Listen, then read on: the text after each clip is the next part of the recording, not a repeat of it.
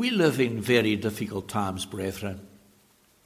But one of the things that do worry me about many things is that there's going to be a lot of people giving or proclaiming different ideas about Christ's coming and will deceive many people. That really worries me. I have come across people with weird ideas, and they even have wonderful books that they want to share with me with wonderful, colorful pictures. But it's also confusing and it just doesn't fit. And uh, when I read, and if you turn with me to Matthew 24, Matthew 24, uh,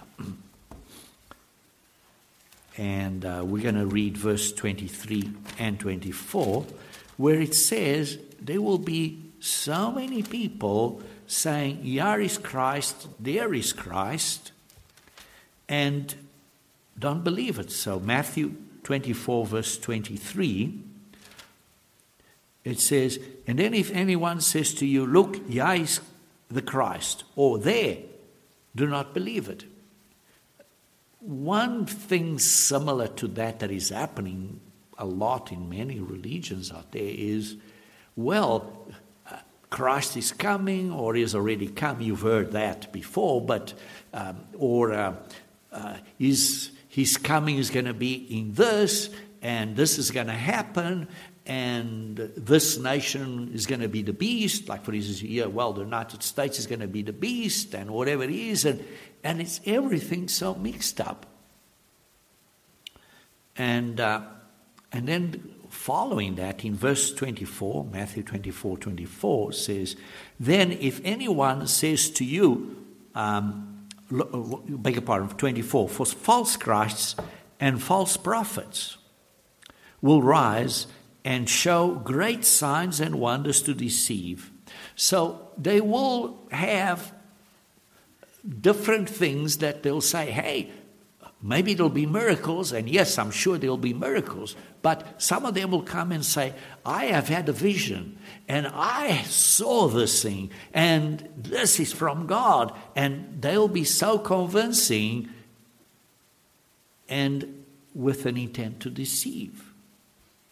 And if possible, deceive the elect.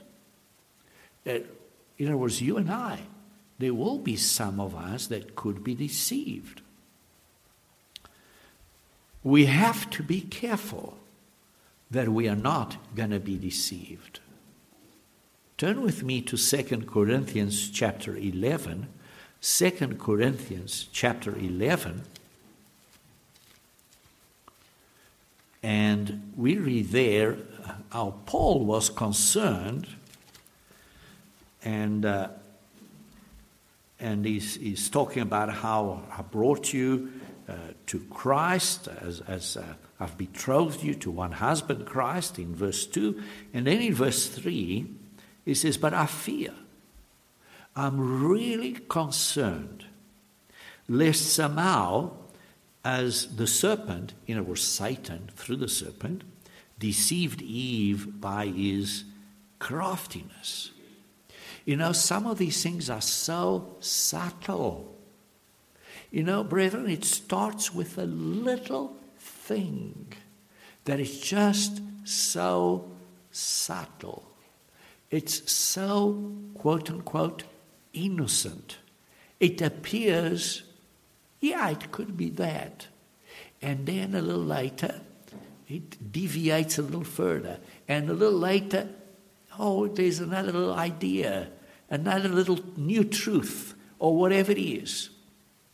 And you know, after a while, you're on another planet. You know, it just goes so wrong. So he says, it's so subtle, he says, by his craftiness. This is very crafty. Now, I'm not saying that some of these people are doing it deliberately to deceive you. Some are, but some might not because they themselves are just deceived. But you and I have to be careful.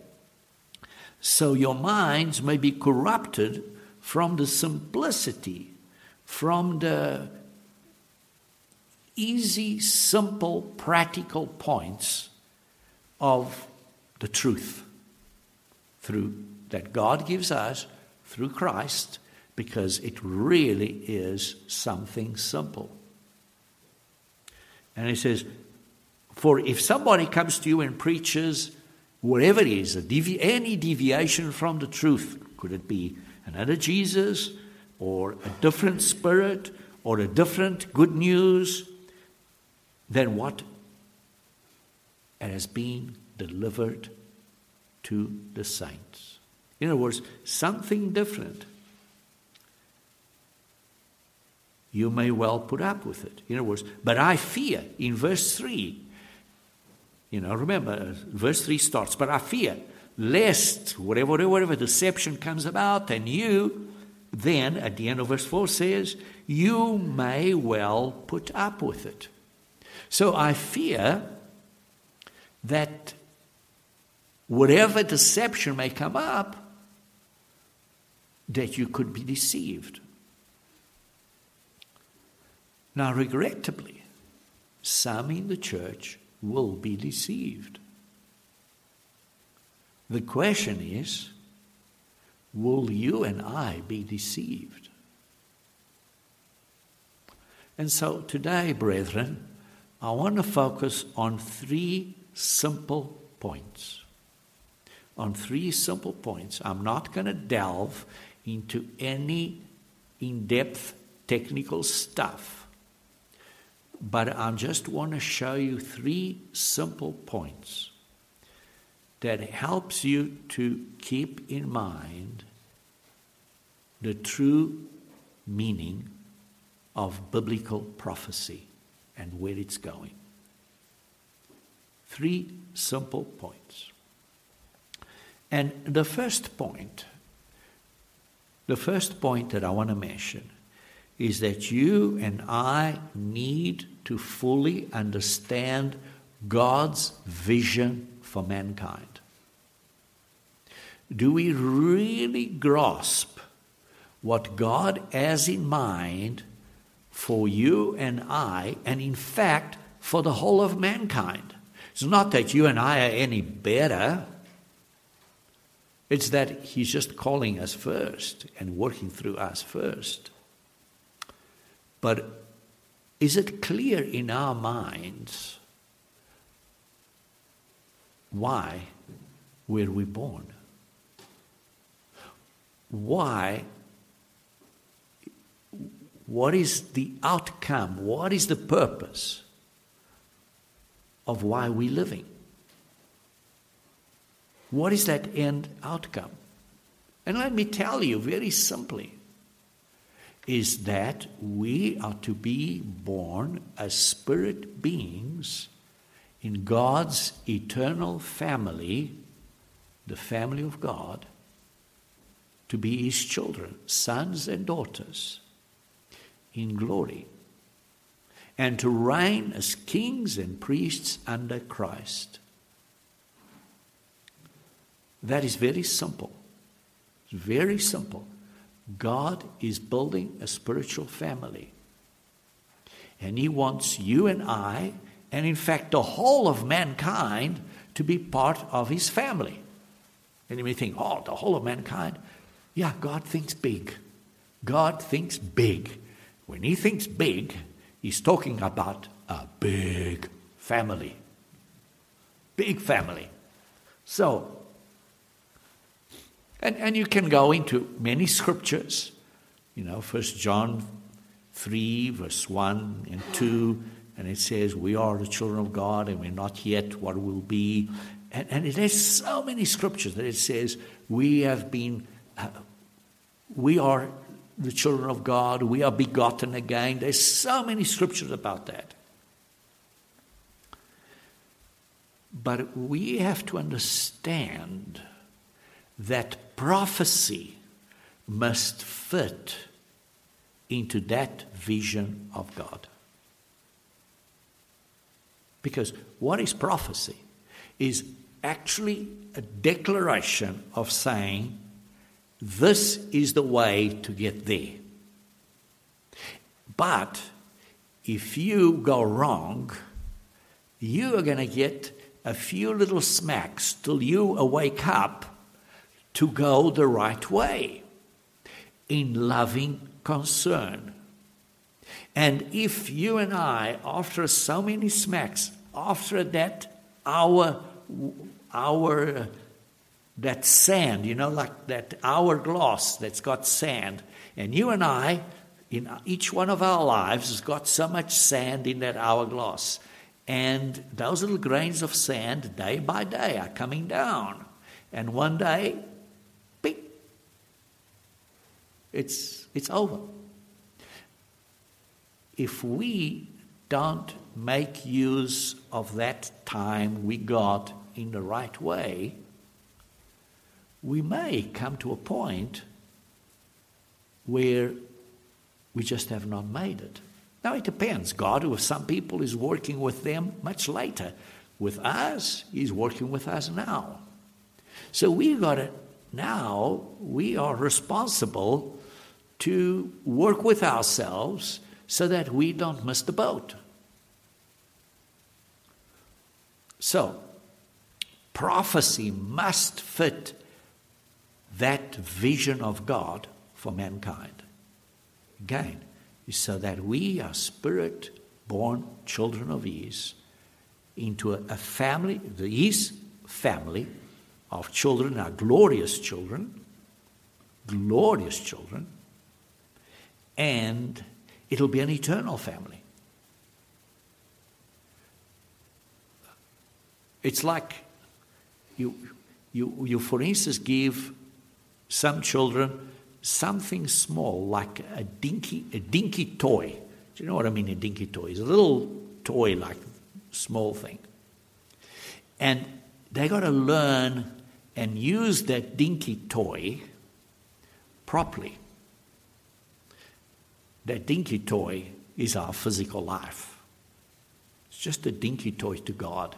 It's just a temporary working training ground. When we finish that physical life now, or when He opens our minds at the second resurrection, if, if, if it's people that have not been called today, they will then have the chance, which they've never had, of changing, of repenting. At the end of that period of, let's call it, judgment period or probation period, He's judging us in the church now. Those others will be judged then later. But at the end of that period of evaluation of how he used that time with that dinky toy, which is our physical, then our physical bodies, then he's going to give us a real Rolls Royce. Uh, I'm just using a simple analogy of saying he's going to give us a real spiritual body, which is life. This dinky toy is not life. It's a kind of a foretaste of what it could be, but it's, it's nothing. It's just a training ground. So that's what God's doing with us. He's giving us a little dinky toy of a life which is perishable, which is nothing. And how we use it, how we change, how whatever it is, because the outcome, the prophecy, is for us to have eternal life in that family, which let's just call it that Rolls Royce of, of God in glory. So I'm sorry, the example of Dinky Toy and Rolls Royce is just a simple example to make it maybe hopefully clearer in our minds. But any prophetic speculation that does not fit into that big purpose of God for mankind, then you and I have to discard it. We have to discard it. You see, because this little dinky toy of life that we have is just a training ground till we all come to the unity of the faith. Turn with me to Ephesians 4, verse 13. Ephesians 4, verse 13. And there we, it says that you know, God uh, starts in verse 11 that God gave ministers and others to help one another to grow in serving so that we are building up the body of Christ, which obviously is the church of God, which is the spiritual body of Christ. And verse 13, till we all come to the unity of faith, of the faith, of the faith. The faith the trust that we can trust in God and what He says He's faithful and He's got a plan for us, and we trust that 100%, even though we don't see it. So it's more than trust, because trust, we can trust somebody, but we see. Faith is we trust, and even though we don't see everything. Till we all come to the unity of the faith and the knowledge of the Son of God. till we come to the knowledge of the Son of God. You know, it reads also in Peter, you know, growing grace and knowledge of the Son of God. You see, what is the knowledge of, of the Son of God? Is understanding what our goal is. Our goal is to be like Christ. Because Christ is the image of the Father. And that means our goal is to understand, if obviously, what Christ is and fully apply it. So it says, and to the knowledge of the Son of God, to what? To a perfect man. Our goal is to be, to achieve that perfection now, none of us in this life will achieve that perfection. But our intent, our desire, our motivation is to achieve that perfection.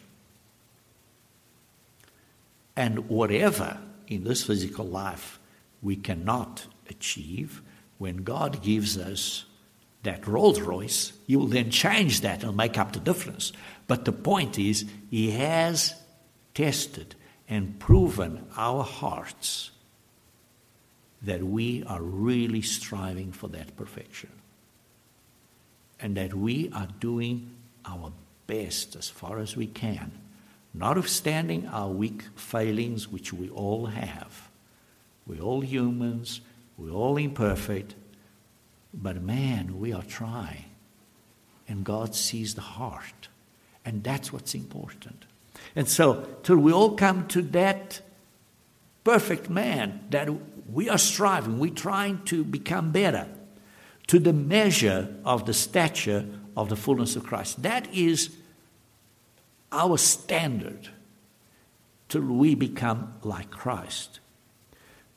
And therefore, we're not going to be tossed around to and fro with every wind of doctrine and every prophetic thing and whatever it is. Hey, we're going to focus on what? On that vision to be conduct ourselves like Christ. How did Christ conduct himself? Because we don't want to be under this trickery of man or this cunning craftiness, which, like Satan did with Eve, you see, but we need to speak, to be truth. You know, when how easy it is for us to kind of compromise. We can't compromise. We got to always speak the truth. But you know, sometimes you talk to somebody and and you want to tell them it's not quite that way. And how many times can we say that without hurting the other person? You know, we can say, well, it's not that. We lift our voice, we change the tone, we and and we're not doing it or saying it in a kind way. I have seen so many times brethren in the church getting into petty arguments, which then explode into big arguments for something that was petty, which one saw it this way, the other one saw it that way, but they could have just talked to one another in a kinder way and actually resolved the issue. But then it exploded into a nuclear explosion unnecessarily. So, the question uh, I have is, is we need to get better. We all probably do it or we have done it. We need to get better. We need to analyze ourselves. You know, the scripture says, examine yourselves. It doesn't say examine the other person. Examine yourselves. I have to examine myself. And I have to admit, I have failed many times. We all have to admit, we all fail many times. But God looks at the heart. Are we trying? And that's what's important. Because the outcome is to be a family that God wants us to be, a godly family. That's what we've got to be. What has that got to do with prophecy? A lot. Turn with me to 2 Peter chapter 3. 2 Peter chapter 3. 2 Peter chapter 3. And, and there is a section where it talks about, you know, uh, people uh, start scoffing and says, Where's the promise of Christ's coming? That's verse 3 and verse 4. And then people forget that, that uh, God is patient. Uh, God is patient. Uh, and then it says, you know, God's got plenty of time. It says there in, in verse 8. And it says, verse 9, and it says, God is not slack concerning his promise. 2 Peter chapter 3, verse 9 as some counting slackness, but God is long suffering towards us. You know, how many times do we see somebody doing something and he says, when does he or she going to stop doing it? And we kind of lose patience. But you know what? God has not lost patience with that person yet. Why? It says here, because he wants all, all to live eternally. eternally. He doesn't want anybody to perish. And therefore, he wants them, through his patience, through his forbearance, to come to repentance. So he gives us time. And some of us think because God's giving time, think, well, God doesn't care. Well, he does care. But we have to understand that God is giving us time because He wants us to repent. But there will be a day where that hourglass will say, That is it. And that, that's what it says in verse 10. It'll come like a thief in the night. For those people, they're not expecting it. Bang! It will come. And then look at verse 11. Therefore, Therefore, since all this, all these dinky toys are going to be destroyed, all this is just temporary. What manner of persons ought you to be in holy conduct and godliness? That is the whole purpose of prophecy.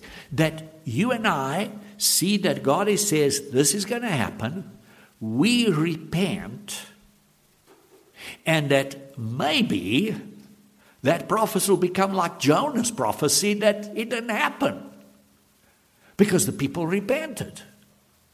But you and I know the train has left the station and the nation is not repenting. The nation is becoming more and more sinful and they're not interested. Therefore, regrettably, that prophecy is going to come true. But for you and I, as we see this, it says we ought to become more and more holy in conduct and in godliness. In other words, in being like God is. Godliness. There is a difference between godliness and goodness. You know, there's a lot of people that are good people. They do a lot of good things. But he's talking about holy conduct and godliness, which is something different. I was just talking to my wife that uh, I gave a sermon long ago, maybe 10, 12 years ago, about godliness. And maybe it's time for me to do another sermon on godliness again because people get confused. Oh, there's so many good people. There is a difference between goodness and godliness. Granted, they do good, they'll be rewarded for their good. Well done, good and faithful servant. But it's more than goodness, it's godliness. So, what has that got to do with prophecy?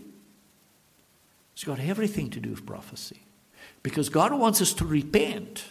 That's why He gives us prophecy. Prophecy is saying, this is going to be the end result if you don't repent. And that's why He says, I give you life and death, choose life. God wants us to repent. That's what prophecy is all about. Telling us if you keep going this way, if you keep hitting your head against the wall, it's not the wall that's going to give way, it's going to be your head that's going to be broken. So, uh, repent, change. And therefore, that's what it says. What manner of persons we ought to be in holy conduct and godliness. You see, God is working with mankind. In fact, God is working with mankind through families. The first family was Adam and Eve. And you and I know they did not trust God. When God says, Don't eat of the fruit of this tree, did they believe God? Did they trust God? No. So, God then is finally now working through a family that trusted God. Abram, the father of that family, he absolutely trusted God. And to a point that was prepared to give his only son through Sarah, and to him God had promised that through him, through that son, and he was prepared to, to do whatever God told him in absolute trust.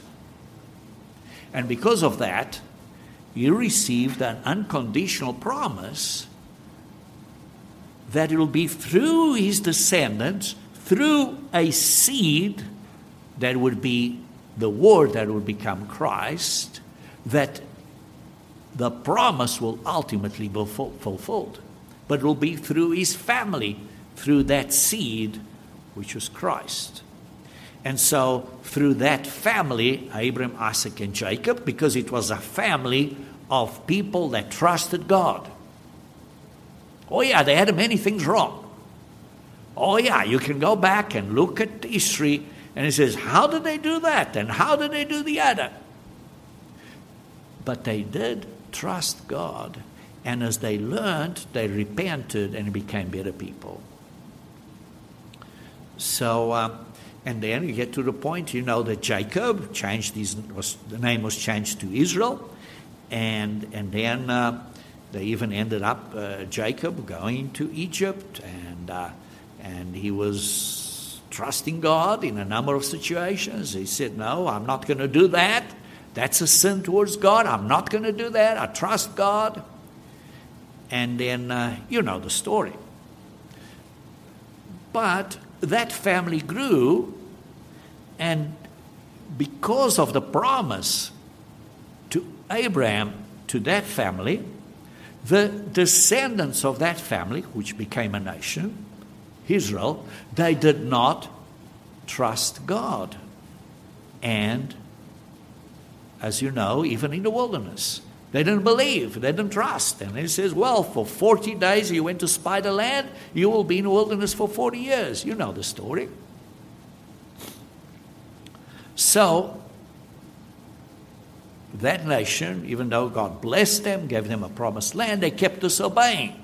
But what happened?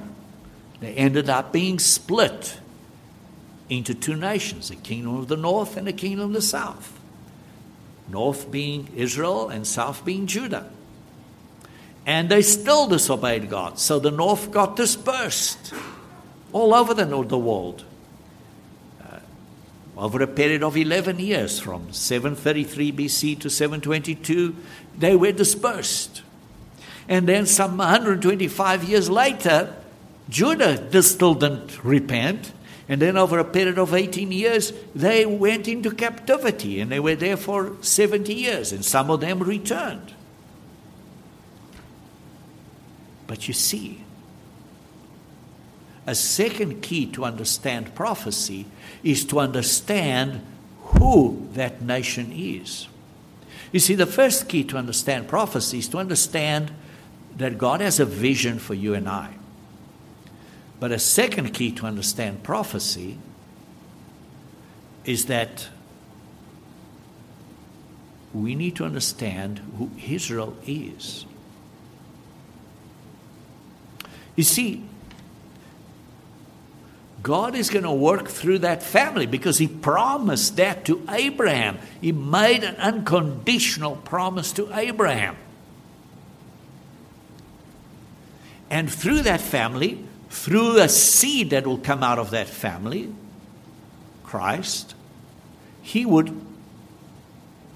bless the whole world because his plan is that the whole world will repent and the whole world, or at least all that want to repent, would be in that eternal family. And so you and I need to understand who Israel is and who Judah is. And then we know through the story that was Joseph. You remember the story of Joseph that he had two children, Ephraim and Manasseh. And now Jacob, you know, crossed, they, they, had hands crossed. And then he says, No, you, this is correct. And, and then I will give them my name upon your children. So they will become children of Israel. And so there is an enormous meaning onto that. And that ties in to the very point that God promised that those nations, one will be a great nation, the other one will be a multitude of nations. And that promise has been fulfilled. How? By nations like England and English speaking nations and the United States of America. And if you don't understand that, that they were part of the blessings to Israel because of the promise to Abraham, you don't understand prophecy. There are many prophetic events addressed to Israel and Judah. And if you don't know who those are, you're going to miss the whole meaning of prophecy.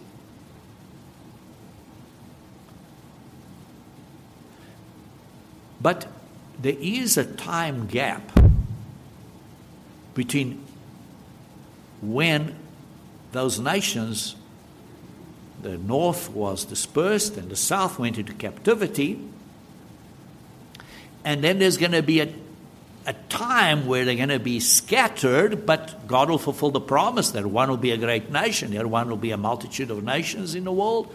But then there'll be a time, a prophetic time, which says something interesting to those two entities Israel and Judah. And that is in Ezekiel, in Ezekiel 37. Now, in Ezekiel 37, I am not talking about the valley of dry bones. You see, after the valley of dry bones, there's another prophecy in Ezekiel 37, which is very, very interesting. So let's turn to Ezekiel 37. And it says, starting in verse 16, it says, As for you, son of man, take a stick for yourself and write on it Judah. This stick is for Judah. And for the children of Israel, his companions. And for those that are his companions in Judah. Then take another stick for Joseph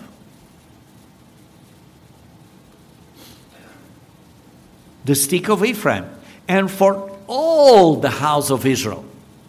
And so, yeah, we have one stick and his companions, which you and I know, if you know, it was is basically Judah, Benjamin, and Levi, and a few others that stayed with them.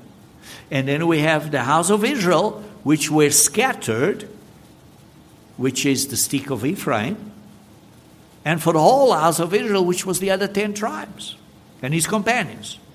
And look at verse 17. Then join them one, echad, one, to another, for yourself, into one stick, echad, which is one. And they will become one, echad, in your hand. Now, it doesn't mean that all those people now are just one person. It just means that those nations will now become one nation. And look a little bit later in, in verse 19. And say to them, Thus says the Lord God, Surely I'll take the stick of Joseph, which is in the hand of Ephraim and the tribes of Israel, his companions, and I'll join them with it, with the stick of Judah, and make them one stick and they shall be one in my hand. And then you read in verse 21 and 22 then say to them, Thus says the Lord God, Surely I'll take the children of Israel from among the nations, wherever they're gone, and I'll gather them from every side and bring them into their own land. And I'll take them, I'll make them one nation in the land on the mountains of Israel, and one king shall be king over them all and they shall no longer be two nations, nor shall they ever be divided into two kingdoms again. You see, if we don't understand the identity of these nations, we don't get this prophecy. And I mean, that's just one example of many others. But what do we have here? We have a time period where they break God's laws. The north is dispersed. The south, which is Israel, the south, which is Judah, goes into captivity and comes back, or some of them come back, but they're still not an independent nation until in very recently, since 1948. But then there'll be a time where these nations of Joseph, of Israel, will get with the nations of Judah and they'll become one nation again.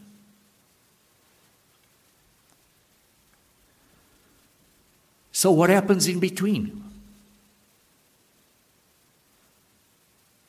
In between, when they went into captivity, was the time of Babylon And when they get together, and finally the independent nation together back, is when Christ is ruling in the world tomorrow, at the beginning of the millennium. So, what happens in the middle? In the middle, we have a time period of reigns, of reign of, uh, of nations, just call it Gentile nations, which fall into an amazing prophetic framework. And we have to understand that as the th- one of the third key points of understanding prophecy. See, again, the first one is we've got to have the vision that God wants the whole of mankind as an eternal family.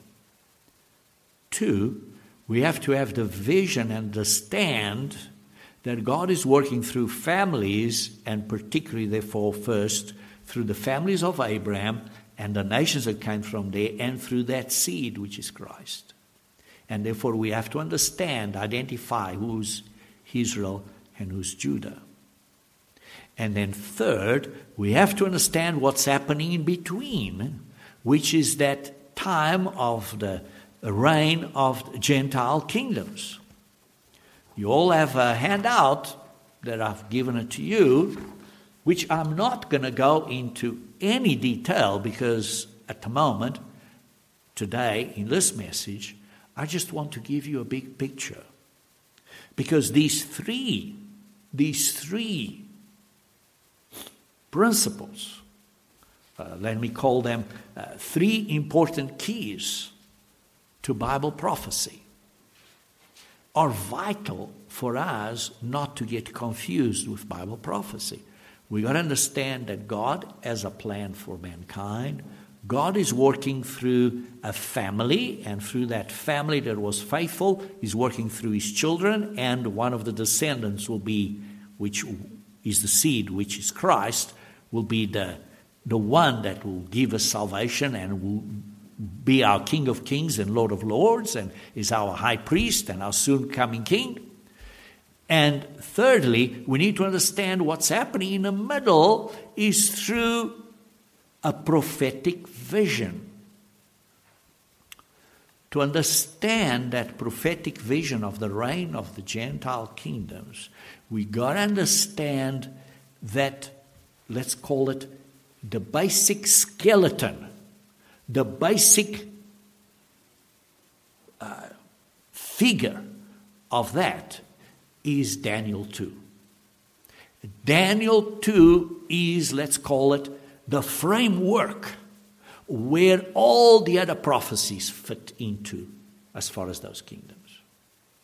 Because as you read in Daniel 2, and let's just quickly go there to Daniel 2, but in Daniel 2, we read in verse 31, Daniel 2, verse 31 through 35 he says, you know, when King Nebuchadnezzar got this dream, then Daniel, inspired by God, explains to Nebuchadnezzar what was the stream of this image. And he says, O king, you saw a great image in verse 31 of Daniel 2. Uh, and this great image, whose splendor was excellent, stood before you in its form was awesome. This image, Ed, was of fine gold so we have an image of gold, uh, chest and arms of silver, belly and thighs of bronze, legs of iron, feet partly iron and partly clay, and you watched while a stone that was cut out without ends struck the image on its feet of iron and clay and broke them, the whole image, into pieces.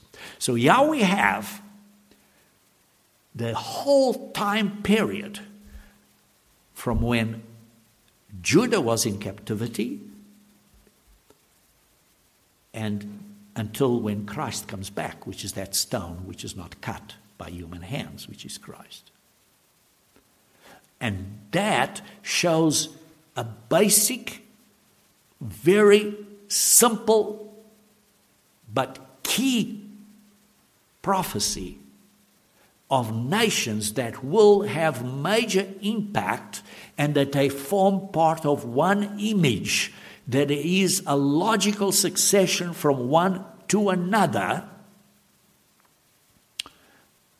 And those nations will have the most impact with Israel and Judah. Not saying they are not other nations that are important, but those nations in that chain of events will play a key role from the head, which is uh, Babylon, and then from there it came, as it says, the, uh, the chest and arms of silver, which is the Persian Empire. And then from there, because you can see the sequence, one follows the other. And there it came Greece, which is uh, uh, the belly and thighs of bronze. And then goes into two legs, which basically goes into things like you, you read in, uh, and this is explained further in Daniel 7 and even Daniel 11 when it talks about north and south, two legs to that uh, kingdom. Uh, and then um, from there, um, it gets the and, and also those two legs uh, also impact the east and west. One needs to look at that and, and understand how this all fits in. And uh, again, I don't want to go into details today, but what I want to emphasize is that those that sequence right to the feet it is the same statue. It is one statue. It's the head and the chest and the, and uh, the belly and the, the thighs and, and the legs and, and the feet are all part of one statue, which then, when Christ comes, will destroy it. So when people say, oh, well, the beast is this nation or the other nation, it has to fit this sequence. It has to be in this image from the head all the way to toe. It's one continuous image which things have gone from one to another. And even to the point that when the Roman Empire fell, and we read of that, for instance, which it had a deadly wound, right? And when that Roman Empire fell, it then later it was healed.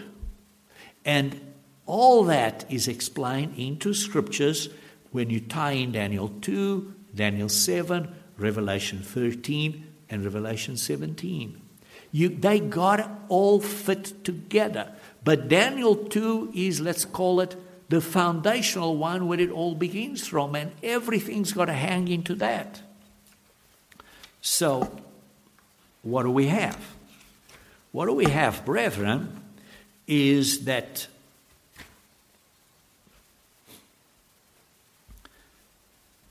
as we put these things together, as we understand God's plan for mankind, as we understand that God is working through a family, but that family is being punished, and yes, He's had some blessings. Why has America been blessed?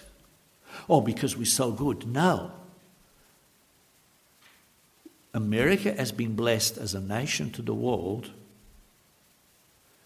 because God is fulfilling a promise to Abraham. And we, English speaking nations, we have sinned. God is going to take that hedge, as we read in Isaiah at the beginning of Isaiah says he's put a hedge around us. He's going to take that hedge. And he says, Look, I planted a, a, vine and it's supposed I gave it the best whatever, and it gave me wild grapes. What am I going to do?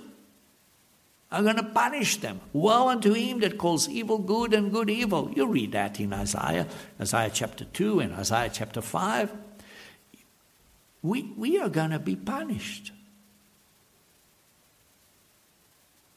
It's going to be a terrible time. It's going to be a terrible time. And we have to trust God. We have to trust God. In the latest uh, perspective from uh, Mr. Jim Tuck, uh, which you had it in your sent out last night, he clearly shows there as well that uh, we are on the verges of a third world war. This is just, all this is just adding extra fuel onto the fire. It's going to burst. It's going to burst.